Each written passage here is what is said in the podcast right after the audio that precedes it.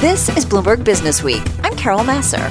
And I'm Jason Kelly. We're right here every day bringing you the latest news from the worlds of business and finance. Plus technology, politics, economics, all harnessing the power of Businessweek reporters and editors. And of course, Carol, that's part of a team of 2,700 journalists and analysts in more than 120 countries. And Jason, you can download Bloomberg Businessweek on iTunes, SoundCloud, or Bloomberg.com. You can also listen to our radio show at 2 p.m. Eastern on Bloomberg Radio every weekday. Or watch us on YouTube by searching Bloomberg Global News.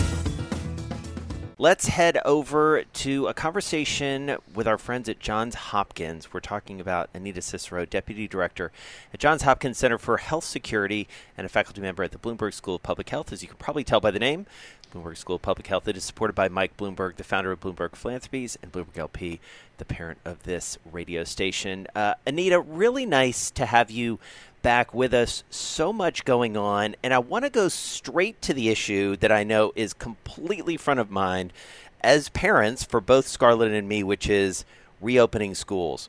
Where are we? What do we do? Uh, thanks, Jason. And I'm with you. I also have two high school age children who would love to be back in school, and I would love to have them back in school. Yeah. Um, I think that the most important thing we can do to get our kids back in the classroom are really three things. One, we need to get community transmission under control. Um, it's hard to send kids back to school when there are still raging outbreaks in our local communities. Um, and then two, once schools open, open them very gradually with tight mitigation measures that we know work, like physical distance and mask use.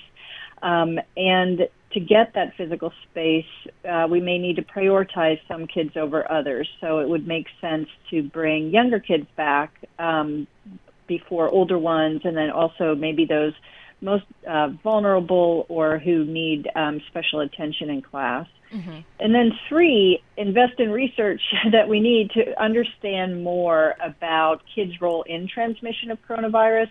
So we know in the future how how careful or how tight those mitigation measures need to be to keep everyone safe. Yeah, well, that investment can't be at the expense of schools because uh, they already have enough expenses to deal with and en- enough headaches.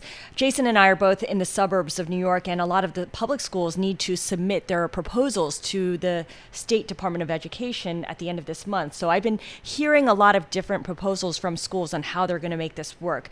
One thing that strikes me, though, and I'm always puzzled by this, it seems like we're reinventing the wheel.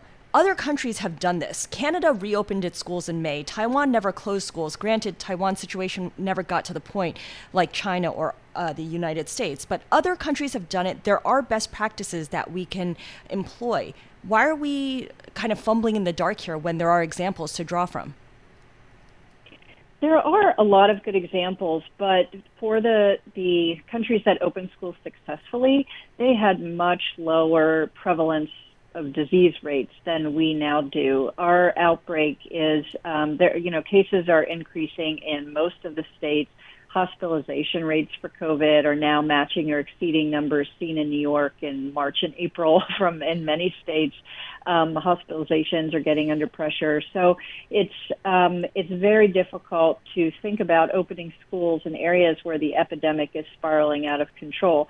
For those that are able to reduce the prevalence of disease in communities, I think we can use a lot of the measures that have worked successfully in other countries, and they will work for us too. Um, so that's what we should be focusing on. And tell us about some of those. I mean, what are some of those measures? I mean, you've talked a little bit about the social distancing and, and other things. Are there things that maybe aren't as um, well known that you've seen because you've looked into this much more in depth than most of us have? Uh, I think many of them people have heard of now. Certainly, phys- six feet of physical distance yeah. is important. Also, requiring masks indoors it can significantly decrease the chances of infection. Um, decreasing the number of students per class, and as CDC um, put out its recent guidance, uh, they emphasize the issue of cohorting. You know, get kids in smaller groups and keep that same cohort together throughout the day. Now, that's a lot easier to do in elementary school than it is in middle and especially high school when kids have different kinds of classes and need yeah. to move around. Um, but also, ventilation is an important factor. I know schools are looking at ways to upgrade their ventilation systems, which really gets back to Scarlet's point about how costly it is for schools to be able to put all these measures in place. And then other um, in schools in other countries have put up, you know, plastic barriers either between students or or in front of the teacher to keep, give them additional safety. There's a lot of discussion about, you know, Denmark and other places that held classes outdoors as much as possible.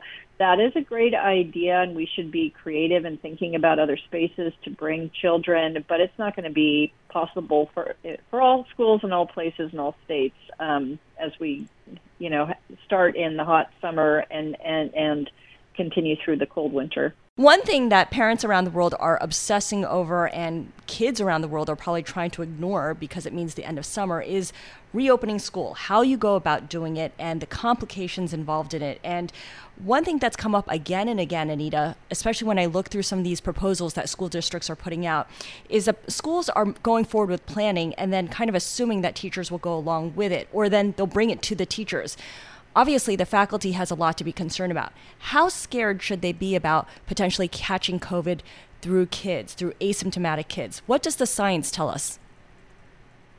Well, this is an area where we still have some blind spots in the science, and much more um, research needs to be done to answer that question.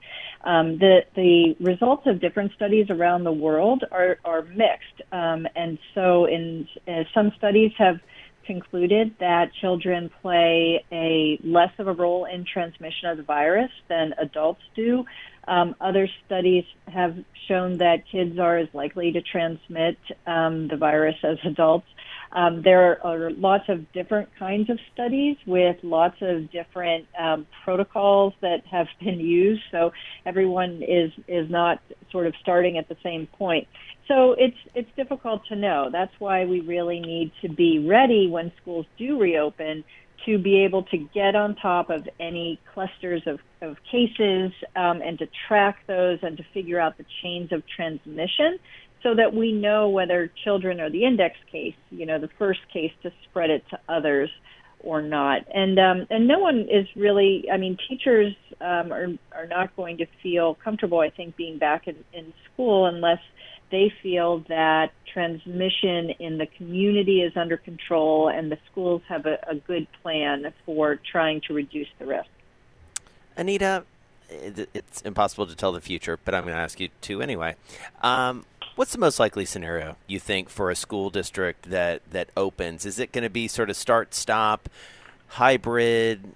Schools closing, schools opening. Like, what do you think is, is most likely to happen in, in a market like New York or, or, Washington, where you are? Well, in New York, it is hard to say, and I think that um, some public schools may make different choices than private schools do. Mm-hmm. Again, it's going to, it should depend very much on the numbers at that time. I think that um, D.C. and New York are both um, lucky, if you can call it that, or through a lot of hard work, they have built up a contact tracing workforce um, that is really helpful so that they can be deployed when there are outbreaks to be able to track the transmission. Um, I think probably the, you know the two most likely scenarios are a hybrid approach or starting the school year with online learning um, and then trying to transition into a hybrid approach before the end of um, before the end of the calendar year. Yeah, that means a lot of uh, uncertain parenting too because they can't go back to work. Very quickly here, Anita, do you think we need another mass lockdown? Jason and I discussed how if we had done it the right the first time and we were patient enough the first time, we'd be in a very different place now. Of course, we now have outbreaks locally all over the place. Can we muddle through the next school year with localized shutdown or do we need something bigger? Well, there's been a lot of discussion about what we don't want, which is going back to a full-on shutdown that we lived through in the spring. Um, but I think you know we have to think more about what what do we want? Um, what do what do we want our October, November, December to look like?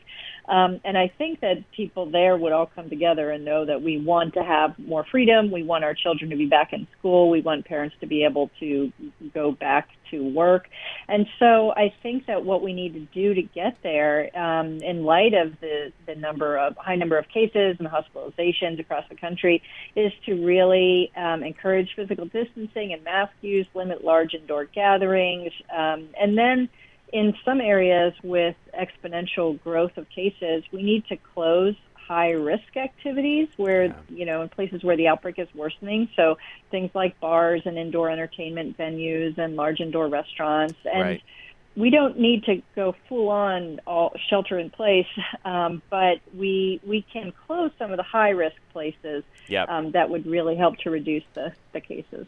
All right. So good to get some time with you, Anita Cicero, Deputy Director for Johns Hopkins Center for Health Security. She joined us from Washington, D.C. Well, this is a story that everyone's excited about, I have to say. I just couldn't wait to get into this uh, with this gang. Chris Palmeri wrote the story. It's canceled college sports games could cost ESPN millions. He's our LA bureau chief, my fellow chief out on the West Coast. He joins us from the City of Angels. Joel Weber, the editor of Bloomberg Businessweek, he joins us from Massachusetts. And Joel, I mean, I just wanted to sink my teeth into this. I've been obsessively thinking about this just in the sense of the economic implications of no sports. And as you have said many times, every story is a business story.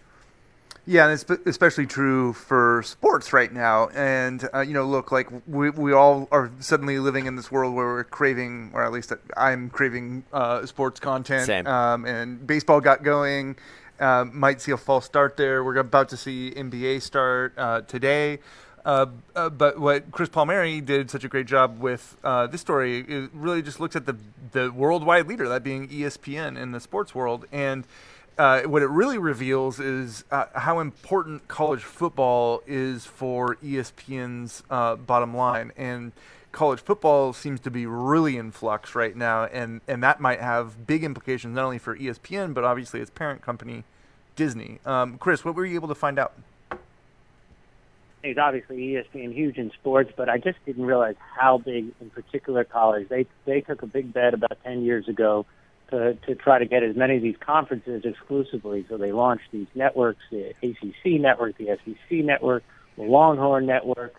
Uh, last year, more than half of all college football viewing was done on one of these uh, ESPN outlets. Their streaming service, ESPN Plus, has it. Obviously, they run games on ABC as well. College game day, hugely important to a lot of Americans Saturday mornings. Uh, uh, so you know, this is a big business for them, billion dollar business, and uh, and it's totally up in the air. I just can't believe that there are ten different channels for college games at ESPN. That that just it's stunning. I mean, I I actually watched cable television yesterday. That's several page downs on your on your remote control. Um, I also watched hockey last night on cable, which was really surreal.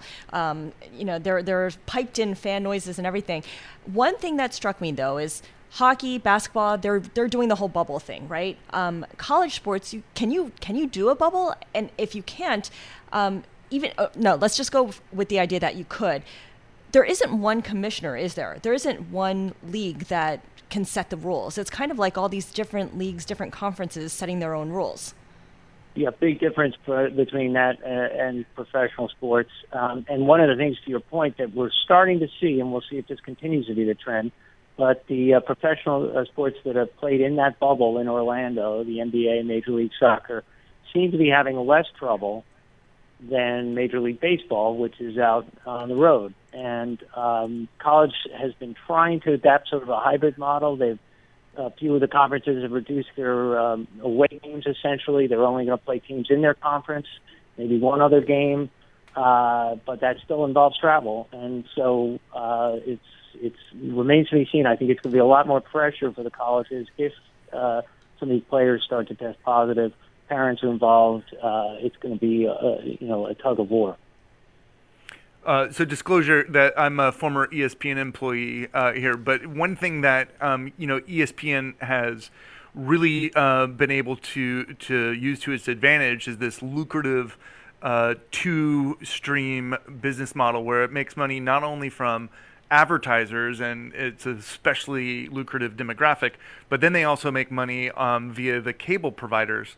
And, Chris, I think one of the things that you hit on uh, on in your reporting here is both the advertising as well as the, the cable revenue is is at is ultimately at risk here, and and so paint a picture of like exactly how much money we're talking about here, um, and, and, how uh, ESPN's attempting to to navigate the the the moment.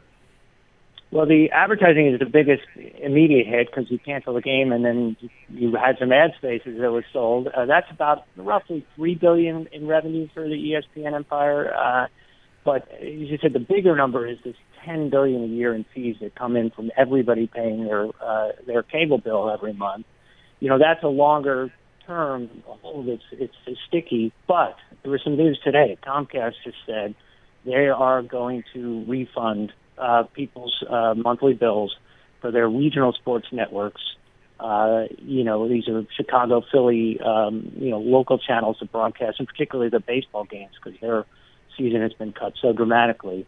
And so this is this has been we've been following this story for months. What's how is this sort of model, this uh, ecosystem, as people call it, going to hold or is it going to break? You know, people paying their cable bill, the cable, you know, the uh, cable companies pay the networks, the networks pay pay the leagues. Nobody wants to upset that wonderful little system that they've got.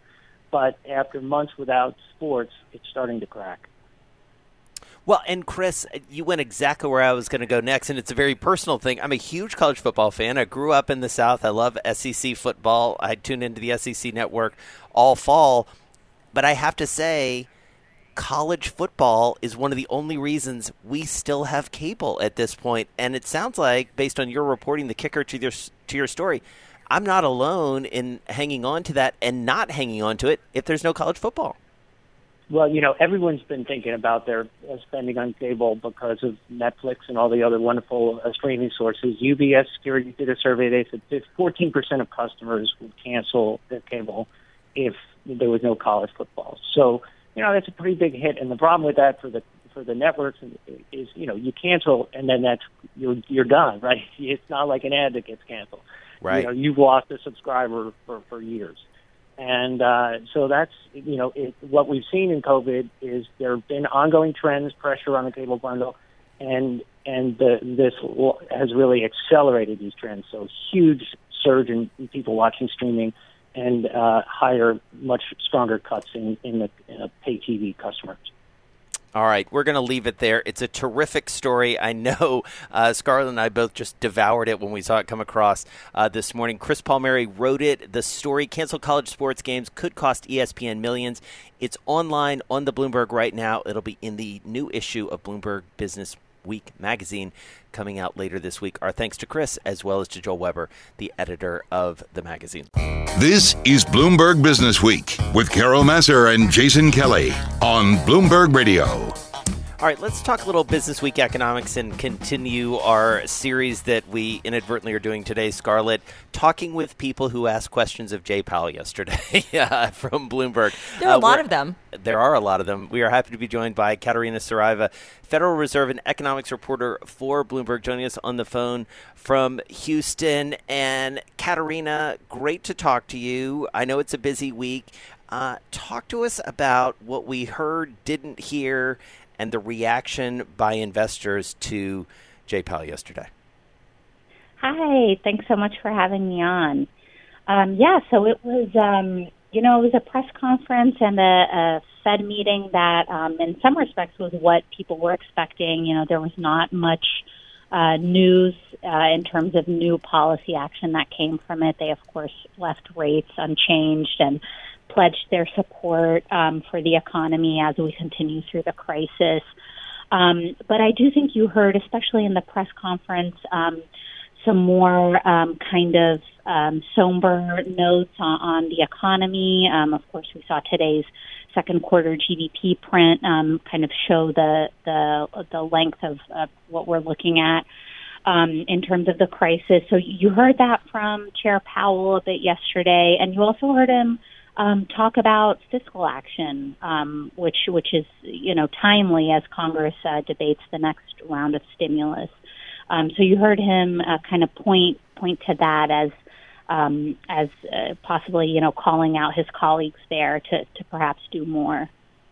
Right, and we expected him to do that. That's been something he's been pounding the table on, or in his case, gently tapping the table on for a couple of meetings now. Uh, Jay Powell doesn't pound the table; he, he's much more nuanced than that.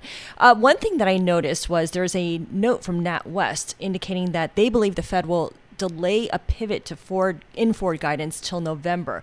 So the thinking was that this would be a wait and see kind of meeting, and there'd be some action to be announced in September. But uh, if NatWest is correct, they might push that off until November.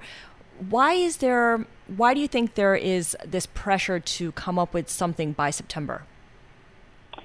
Yeah, I mean, I think some of it might just be that it's kind of the what next attitude. Um, I think it's some of that. Um, you know, we of course had a lot of activity from the Fed in the spring. Um, there's been a bit of a lull as we kind of wait and see what happens with the economy. So I wonder if, if investors are kind of eager to see um, what more the central bank can do. And also, I mean, that would come at a time when, you know, we're seeing this resurgence in the virus this summer. So perhaps by September, we may very well need something else. Um, I think maybe that's why we're seeing some pressure from some investors. Um, I think the call to, to maybe see that delayed until November, you know, also makes sense. I, I think it's just it's tough. I think it's really kind of week by week at this point in terms of what's going on with the economy. And so, tell us how the economy looks. Uh, Catarina, from your perspective, being there in Houston, I know I ask this question every time we talk to you, but I, I am fascinated by this idea that you have this view from all your colleagues and from all your great work covering the Fed, but you're also in Houston, so you're talking to people locally and regionally. And we know from talking to folks across the country, this is a very different economy and a very different feel around the virus and the recovery, if there is such a thing right now, depending on where you're sitting.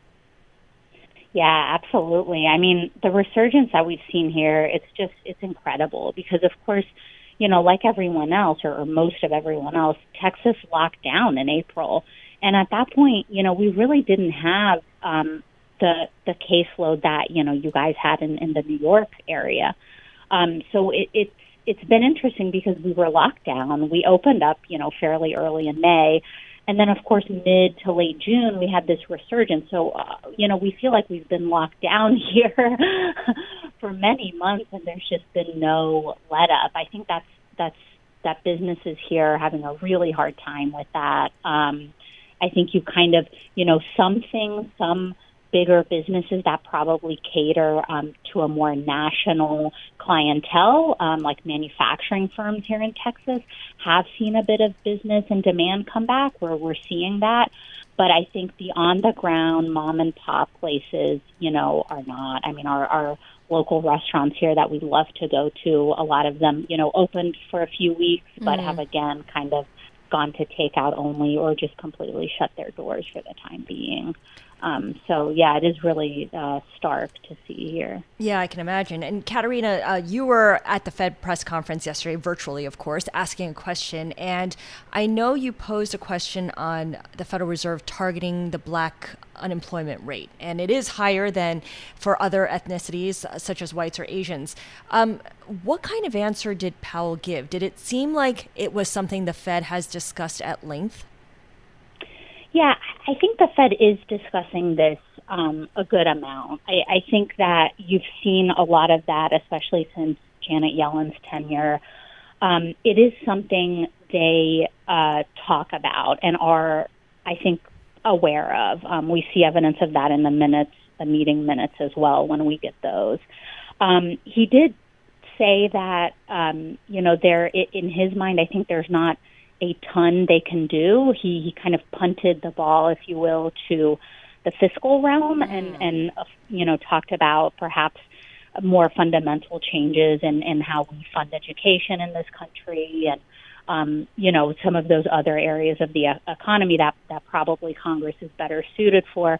But I do think there is um, there are things that the Fed could do in this realm. You know, we've had economists call for the Fed to specifically target um, you know, an indicator like black unemployment, right. um, you know, saying, for example, that we won't raise rates until we see black unemployment cross this threshold. So, you know, there there are things they could do. Certainly, they are no uh, panacea when it comes right. to the entire economy, but you know, they do have tools at their disposal, in my opinion. Well, and we know you've done some great reporting uh, around that. Uh, you've talked to to us about it on this program. So check out Catarina Saraiva's work at Catarina Saraiva on Twitter as well, because uh, she's leading the way uh, along with the Bloomberg team on a lot of these core economic issues. Federal Reserve and economics reporter joining us on the phone from Houston. All right, let's talk politics right now because in the markets today, there were a couple of things that really got investors' attention. First, of course, was that terrible print on GDP, which showed the economy contracted 33% annualized rate. So, if you were to stretch out what happened in the second quarter to the full year, it'd be a 33% contraction. And then, of course, the president tweeting that the election should be delayed or could be delayed or he wants it to be delayed. It's not really clear. He just kind of used a lot of exclamation points. But I want to bring in Wendy Benjaminson, who is our politics editor here at Bloomberg News. She covers all things 2020. And of course, Wendy, the the tweet that President Trump sent out was very much tied to the GDP report. His election prospects hinge on the economy. Right. It does hinge on the economy. And lately, the polls have shown that while the economy used to be the one policy area where people trusted him more than Democratic nominee Joe Biden, that's no longer the case. They are at least even and Biden is ahead. So as soon as those very gloomy GDP numbers came out, he suggested we delay the election. To be sure, he cannot delay the election. It takes an act of Congress and everyone from Mitch McConnell to Nancy Pelosi has said it's not going to happen. Were you surprised, Wendy, having and knowing, having the experience you have, knowing Washington the way you do, the, the ins and outs and the, the politics of it all, uh, were you surprised how quickly uh, the, especially the Republicans, came out against this, given how much they have fallen into line uh, with this president uh, in recent history? Well, it, the, yes is the short answer. I was a little surprised at how swiftly um, they all came out against it. Uh, that crack in his support has been widening for a little while now, sort of ever since the um, Republican-led states in the Sun Belt and the South began to be hit with the virus very hard. People have, and Trump's poll numbers have continued to decline, Republicans are starting to feel a little safer about contradicting the president. They contradicted him on the payroll tax, which he wanted to eliminate in the uh, uh, latest stimulus, and now they're finding other reasons. And it is just one of the pillars of our democracy that the election is on the first Tuesday after the first Monday in November. All has been since 1845, and there is no reason to change it in the minds of Congress what what gets my interest is how he tweeted it or what he said in the tweet. He said, with universal mail in voting, and in parentheses, not absentee voting, which is good, 2020 will be the most inaccurate and fraudulent election in history. And then he goes mm-hmm. on to mm-hmm. suggest to delay the elec- election. What is the difference between universal mail in voting and absentee voting? Virtually nothing. Some states call it mail-in balloting. Some states call it absentee voting. Um, in some states, they have both, and there are slight technical differences. But he, the difference is that he's talking about not lining up at the polling place. President Trump is setting up reasons for a possible legal challenge after the election. I'm not saying that, you know, the Army's going to have to come in there and drag him out of the Oval Office. I'm not suggesting that. But I am suggesting that he, he keeps saying that mail-in and absentee balloting, which is going to become much more popular because of the virus this year, um, he says it's fraudulent. And so, when a majority of Americans vote mail-in or absentee, and he, and if he loses, he will be able to say, "Aha, that's fraudulent. I'm suing." Which is also one of the things he has often done in his life as a businessman and a politician. So I think he's setting up the grounds for a legal challenge after the election. Wendy, I do want to ask you before we let you go, only about a minute and a half left here or so. some striking optics today at the funeral of John Lewis, where, you know, of course, the well known representative from Atlanta, full disclosure, he was my congressman uh, when I lived in Atlanta mm-hmm. for a time. Um, former Presidents Clinton, Obama, and Bush 43 all eulogizing him. There's there's something to be noted there, especially given the lack of response, other than I believe one tweet uh, that the president made with the passing of John Lewis. Yes. Well, like him or not, Trump is the kind of person who has a personality where it's all about him. And I I'm not in his head. I certainly don't know him or spoken to him. I know that he has been upset with John Lewis for being one of the ringleaders of the impeachment effort, and I'm sure that that in his mind made it so that he didn't have to say what normal people say after someone of note dies. So yes, you had President George W. Bush there, you had former President Jimmy Carter, you of course had Barack Obama there, but you didn't have Donald Trump at the funeral. At he didn't go to the Capitol to see John Lewis lie in state. And when Herman Cain died, a Republican today of the virus, and he got it at a Trump rally, um, there was a very heartfelt tweet, but not a word about John Lewis. Mm notable. Wendy Benjaminson, thank you so much. Nice to catch up with you, politics, politics editor for Bloomberg, joining us on the phone. Her team doing us uh, really a fantastic job covering this very complicated already uh, presidential race, and uh, obviously a lot of rhetoric uh, being tweeted around today. I'm driving in my car. I turn on the radio. how about you let me drive? Oh no, no, no, no. Who's gonna drive you home? Honey, please, I'll do the driving. Drive on. Excuse me, I want to drive. Just drive, baby. It's the question that drives us.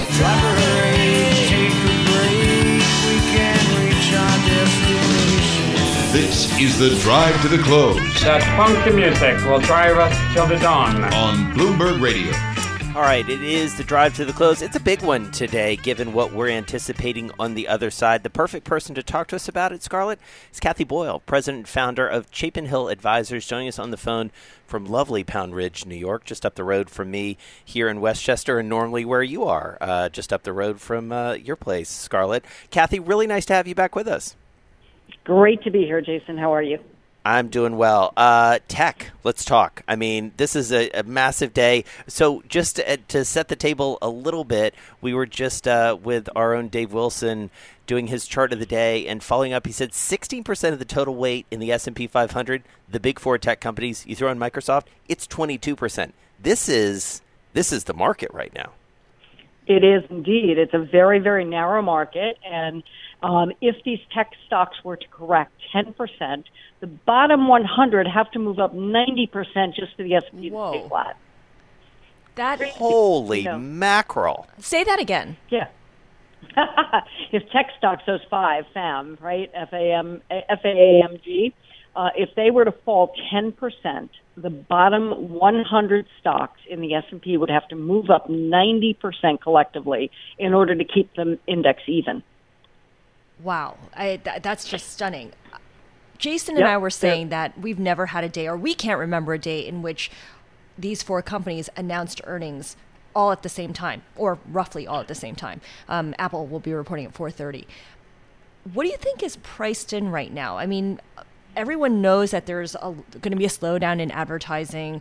Everyone knows that Apple can't tell us very much about the iPhone 12, but what's priced in? What could cause a bit of a sell off, maybe not 10%, but a bit of a sell off in some of these names? Well, almost anything, right? It's like the elephant's heading for the door, Scarlet. You know, it's that's what we tell people. It's like, you know, if they all go for that door at the same time and you're an ant on that glass, forget it, you're getting smashed. So this is what people don't understand. These tech stocks are also in every single large cap mutual fund. They're also in every single hedge fund. Any of the big hedge funds, the concentration in people's portfolios to these are incredible. So, you know, it could be almost anything. It could be um, an overall. It could be something on the Fed, right? Right now, the Fed is driving this. Everybody is of missing out. Let's get in, let's stay in, and everybody thinks they're so friggin' smart that they're going to get out before the collapse starts to happen. And so it could be earnings, could be uh, global, could be you know more China, you know Trump. It could be almost anything that could be the uh, catalyst. Um, we have no volatility. The Fed is short vol, you know, and that's how hedge funds usually make money. Um, so, you know, it, it really is crazy. The uh, 495 stocks in the S&P, other than these five, are down 5%. Yeah. Yeah, and I'm glad you pointed that out because, you know, we take a, a, look almost every day at sort of what's been going on year to date. And if you look at the NASDAQ, it's up at this very moment, and obviously we're ahead of the close here, 18%. The S&P barely up about five tenths of 1%. Dow Jones Industrial Average down about 7.8%, give or take this has been the story of this market. And meanwhile, just to shift gears a little bit, we have an economy, especially a small business economy, that is suffering mightily, Kathy. And you shared some statistics with us about New York City restaurants. And that really, I think, hits home for folks like Scarlet and me and you who make our living. Maybe we live out here, but we make our living in there in Manhattan, where Scarlet is right now. It's a bleak picture. It really is. I mean, and you think about the uh, domino effect, right? Commercial real estate is going down the tubes. One of the sayings is stay alive until 25. You know, and I don't even know that's going to be long enough. They're talking about converting commercial real estate to condos and some kind of housing. You know, I've talked to people at large companies and they're like, I'm not going back. So, you know, I think that brings us to, you know, the domino effect across the board. Taxis are down dramatically. Mm-hmm. Um, Uber and Lyft are, are up a little bit from where they were, but nothing close to what. If you don't have people walking the streets, you don't have people eating the food carts. I have one pending client with food carts and all those guys came back out and then the protests happened and they all got, they got ripped mm-hmm. off and they went back in. So his, he's thinking of closing his commissary he has enough food carts. He goes through 25,000 pounds of chicken a week. So you think about the decimatization of these businesses, you know, janitorial supplies. Why do you need to clean the, the facility if there aren't a bunch of employees? Mm-hmm. Food service. You know, it just goes on and on and on. And, and all those people are consumers, and consumer still drives this country's GDP. Ultimately, absolutely. One thing you also point out, and it's something we should watch for, especially when we're looking at Amazon's earnings, is how much it costs for these companies to operate in this COVID 19 environment. Last quarter, we heard from Amazon that it would have posted an operating profit, except for the fact that it had to spend a lot of money making sure its warehouses were clean, making sure its employees were safe. Um, all this expense for PPE, for cleaning, for um, retrofitting your office is piling up. It really is, and I don't think people are focused on that, Scarlet. I have done a pivot. You know, my speaking business is dead in the water right now. We're trying to move to virtual, but I got canceled on every speaking engagement for this year. We have events. We can't hold an event in New York City. Our people from Westchester, Fairfield, and New Jersey are telling us they don't want to go into New York. And, you know, then a lot of my clients are afraid their businesses aren't going to exist. So I ended up falling into this PPE market just because I have huge connections. And we are selling millions of boxes of gloves and masks and gowns. And the amount of money people are spending on this stuff, people have no idea. I mean, if you have a factory and you have a bunch of workers, they go out for a break, they take their mask off, they take their gloves off, they need new when they in. If you're dealing with people, you have to change those masks on a regular basis. And even if you're only paying 30 cents for the mask, you have 200 employees times four a day, it just adds up. Absolutely. Well, it's always interesting to catch up with you and get your perspective because we know you are both an investment guru and an entrepreneur. So, Kathy Boyle, really good to catch up with you. Best of luck. Uh, hope to catch up with you in the not too distant future. President founder of Chapin Hill Advisors joining us on the phone from Pound Ridge, New York. Thanks so much for listening to Bloomberg Businessweek. Download the podcast on iTunes, SoundCloud, Bloomberg.com, or wherever you get your podcasts. And of course, you can always listen to our radio show at 2 p.m. Eastern on Bloomberg Radio or watch us on YouTube by searching Bloomberg Global News.